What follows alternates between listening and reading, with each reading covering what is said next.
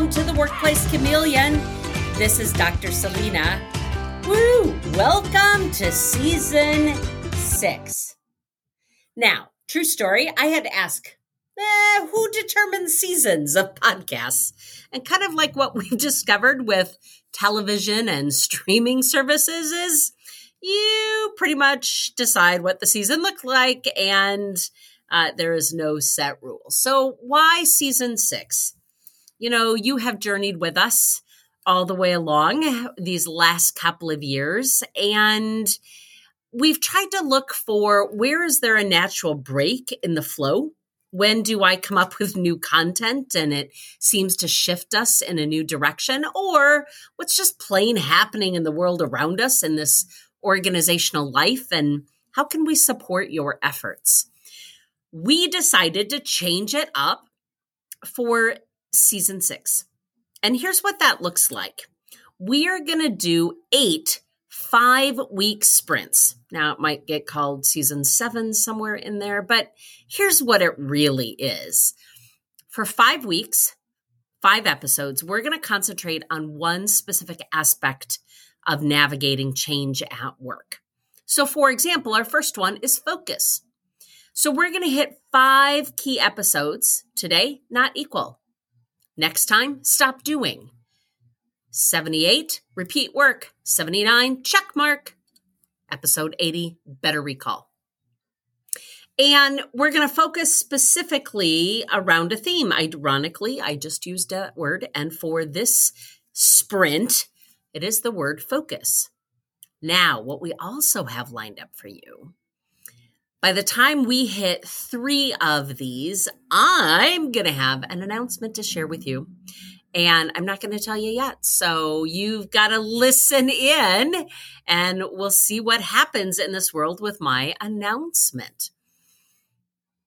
Not all change is the same. We experience it individually very differently. It's one of the most personal responses because nobody's going to experience it the same way we remain committed here at the Peerman Group of walking alongside organizations as they navigate whatever their journey is, those pain points, those celebrations, handoffs and transitions, right? All these things that happen, whether you have five employees or you have 5,000 employees. When we do this work together, there are actions we can take that will help it go better. And of course, there are those things that we can do that take it off the tracks. And yet, part of my role as an organizational psychologist, speaker, consultant, as I look at this body of work and I look at what is coming out in the research, how this is lived in organizational lives every single day, and then what are our next set of choices? My hope, and I am so grateful for those of you who have invited me along for the conversations. Let me share insights and perspectives with you, and then always tying it to what do we do next? What can we learn from the data points? And I often apply a sense of humor when appropriate. And then comes how do we do it better together? If you are just new and tuning in here, we are glad you are here. This is not a highly produced podcast. I have a fantastic staff member who supports me and gets it all edited and distributed out. But you'll notice that there's no ad sponsorships. there are no major product uh, pr- um, production. See, I just mess that up and we're not actually going to edit that out of the content. And uh, this is what we do. This is a little bit more like Celina Unplugged. So if you see me on a stage doing a keynote with a couple thousand people in front of me, a lot more rehearsed and polished, but the same core piece. If you have met me or seen me in a company where I'm training and I'm listening and leading conversations about how we work better together, same format. Uh, that it is based in the evidence with a sense of humor and real life application. And that is also probably more planned. This podcast, less so. I have notes. I always have core idea. I always have core stories. But my hope is this is one more piece to lift you up wherever you are right now listening. For today, the title, Not Equal. During times of change, it's crucial for teams to stay focused on the right actions to ensure their ability to adapt and ultimately succeed. Yet, not everything you do is of equal importance. That importance could be stable, it could be something that's always important to you or the business, but it may shift.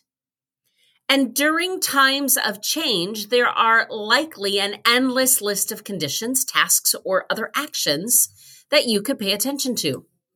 The question is are you focused on the right ones? This is where I'm going to add a long, dramatic pause. And I'm going to repeat that last statement because if you decide not to listen to any more today, this is what I want you taken away. Are you focused on the right ones, the right conditions, tasks, actions? There are so many options available to you at any given moment. Are you picking out the right things to work on, the right things to focus, to give your attention, to put in center of the frame as a team, as an individual. I'm going to break this time down into those two sections. How do we ensure focus as a team? How do we show focus on the right things as an individual? Let's start with team. I will always encourage my clients to revisit and align on goals. We need to regularly review team goals to make sure they're still relevant and aligned with any new directions or changes in the organization. We have to adjust those as necessary to stay on track, but we need to look at them. Most often in my work, when we do strategic planning, it's a three year plan with a one year role. And then I say quarterly meetings. And that should be separate than your daily or weekly staff or uh, task driven production meetings. When you are in the business on daily activities, that is not the same as being on the business in strategic.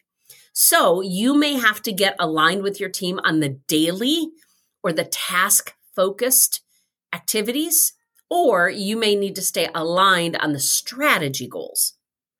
What's most important for you? And of course, that always comes back to that key phrase that I hear time and time again effective communication. Because for us to make sure we are aligned on goals, we need to make sure that our communication is open, transparent, and frequent. We're going to do some more work on that. And if you're interested and don't want to wait for the podcast, uh, give me a call. We'll talk about how we're mapping out internal communication plans these days because when people don't know, they make it up. Now, there are a number of techniques out there for your team to prioritize based on urgency and importance what truly matters to avoid getting overwhelmed by less critical tasks it's not unusual for someone to call me and say, Celina, I just don't know what to do next.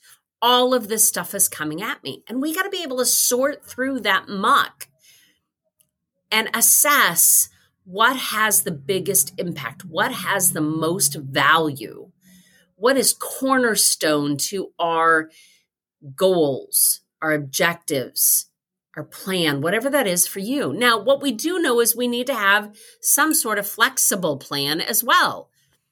Because acknowledging that that priorities can shift and plans have to adapt is an important part of not getting surprised when they do. Of course the plan is going to have to shift. I call it, you know, it's it's this adult game of Tetris. You got to have a plan But you got to be able to fit the pieces in based on changing circumstances. And I want you to think about huddle, deploy, huddle, deploy. Meaning, if I combine the align on goals, effective communication, and prioritizing tasks, that means we got to come together, deploy, come together, deploy. Wish you could see my hands right now because when I do this in workshops and keynotes, it's a very deliberate movement where I put my hands together, huddle, deploy. That's the spread out. Huddle, hands together, deploy, hands out. It is that cadence, that rhythm. More meetings, shorter, but more effective right? We come together, we align, we go. We come together, align, and go. There are strategies and methodologies that have encapsulated that, right? Uh, uh, waterfall technique. Uh, they're just a number agile, right? All of those are based on that same idea of what do we need to get through this week? Who's going to do it? Together, deploy. Together, deploy we have to focus on that big picture and yet remain adaptable of what comes next. At any given point in time, you've got to be able to look at the the the range of work that your team was doing and make sure that we're focused on the right stuff. Which also means we do need to leverage some strength of team members because people are going to focus in different ways and we want to make sure the work is handled efficiently and effectively, yet with a sense of competence, right? We need them to do the work well and we want them engaged. So we're continuously assessing who's doing what. What does that look like? So we have those regular check in, meet, deploy, and feedback sessions. Are we on track? about the change process and their individual experiences in that. Are we focused? Are we aligned? Something that I find often we overlook because we're focused on whatever that deployment is is it's still an opportunity to learn and grow. It's still an opportunity to train and develop because team members need to adapt. So we need to give them support with new tools or processes or expectations. This investment in skill development can ease transitions and improve performance. I have seen it time and time again when we are overwhelmed, being able to step out, learn something new, and come back at it gives us a sense of control uh, because we've had a break we've been able to collect our thoughts. We just need some think time. It's also a time to encourage some innovation and creativity, right? That mindset for continuous improvement.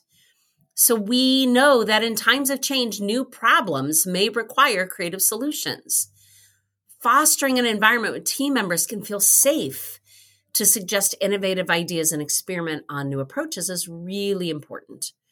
And it helps us focus better. What are we trying to solve? And what are the best ways for us to do this? And of course, we need to be able to assess any risk associated with the change. So if we're focused on the wrong thing, we may incur uh, un- unnecessary or or unexpected risk, and we've got to pay attention to that. We also need to celebrate milestones. What we celebrate, we become. So if we don't focus on any celebration, we don't get that boost in morale. And it's harder to keep our team motivated through the change process. So teams can help each other focus better with a support system.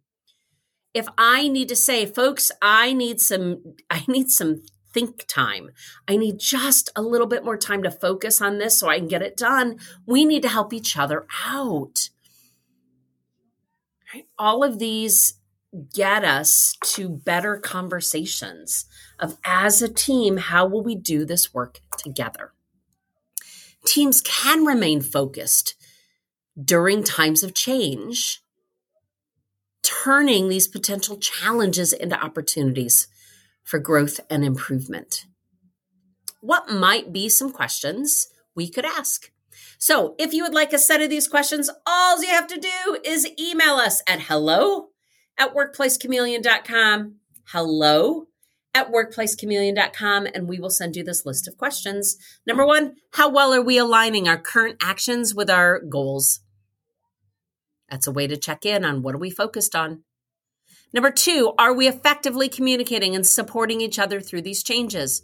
Yes, no, or why not? Number three, are we prioritizing our tasks based on the importance and urgency effectively? Next, are we adapting to new challenges and what can we learn from them? And lastly, are we taking adequate steps to manage stress and maintain team morale? These can guide us to some introspection and discussion, helping us stay focused on what is most important. Remember, even in overwhelmed states, which I see a lot of right now in our organizations, you still have to choose what gets your attention. And not everything you choose will be the most important. So, what will you focus on today? You know, authors out there, researchers have given us a number of analogies to think of. Mark Twain's advice, that was then later popularized by Brian Tracy, uh, was called Eat the Frog method, right? Eat that live frog first thing in the morning. Nothing worse will happen to you the rest of the day, right? Uh, Mark Twain and Brian Tracy, as they developed each of those stories and the way they applied them. If you got an ugly frog, eat it first. Okay, can I just say your podcast host is a vegetarian? And why I use this example, I have no idea. So that should make you maybe laugh for a moment. But what is your most challenging or important task first? The book is pretty good, though, by Brian Tracy, right? And it's really also based on this uh, Pareto principle that we have seen for years the 80 20 rule. The principle suggests that 80% of outcomes come from 20% of causes. So identify 20% of your tasks that will yield 80% of your results. What is most important? One of my favorite activities is a mind mapping activity of priorities. I just get it all out of my head so I can see it on a paper or a whiteboard, or now there's actually electronic versions on the internet. You can pull a mind map software out. What are the most important things? And we can literally draw it out on branches to take a look at it and go, that, that's the core piece. If we focus on that, other things will fall into place. We also know that there is a domino effect that when you identify the one task that once completed will make other tasks easier or irrelevant. It's like knocking over a line of dominoes. Focus on the first, most important domino. Now, individually, I'm going to share with you some qu- reflection questions that for you as a person you could use to go, know am I working on what is most important? There is what's called the tripwire technique that says set an alarm on your phone and once an hour pause when that alarm goes off and say, Am I working on the most important thing right now? Because, you know, we get this these black holes in our day and our work of we go down this road and then we go to that and then we go to that and then we go to that right? Are you working on the most important things? So let's tie that back. Number one what are my core values and priorities at this moment? Reflect on what matters to you most in your current situation. Always understanding your values can help guide your decisions and priorities to what you focus on. What are your short and long term goals Consider both immediate objectives and your broader aspirations. This can help you distinguish between what needs attention now and what can wait. Number three, what tasks or actions will have the greatest p- positive impact on my life? Think about the outcomes of your actions and focus on those that will bring about the most significant changes you're looking for. Number four, what can I control or influence in my current situation? Recognize those aspects of life and work that you can directly affect. Focusing on these areas can be more productive and less stressful. Five, what tasks are causing you, me, the most stress and why? Identify those sources of stress so you can address them directly or reframe your approach to them. Six, which tasks align with your strengths and skills? Focusing on the tasks that you are good at can lead to more efficient and effective results. Recently, I did an inventory of this of how many responsibilities am I carrying that are not to my strengths? And then what choices do I have? I may not be able to give up some of those, but I may be able to shift or reprioritize some of them. Next, what would happen if I didn't do this task? So consider the consequence of not completing a certain task. This could help you identify huh, what is truly essential. Couple more. Am I investing my time in line with my priorities? What tasks could I delegate or eliminate? What don't need your personal attention and who might be better at it? How do I feel when I think about doing this task? Your emotional response can be a powerful indicator of what's important to you. And that emotion, if it's negative, is probably going to adjust your focus. You'll be more focused, more in line with things that you feel positively about. Now, we all have to get through some stuff to do list tasks that maybe are not our most favorite, but then tie it to your focus of if I focus on this for X amount of time, then I can let it go. And what lessons have I learned from past experiences during times of change about my own focus? When I've gone through situations in the past, what do I know about myself? What do I know about where I am most focused and where I lose time? Consider your focus today. What is your next best move? As we wrap up my time with you today, here is what I would ask. Take one long, deep breath with me. Inhale, hold, exhale slowly. Thanks for joining me. And as always, I will encourage you to learn something new today. This is Dr. Celina, and yes, P.S. From the last five sessions, we are still smashing mental health stigmas. Take care. Until next time.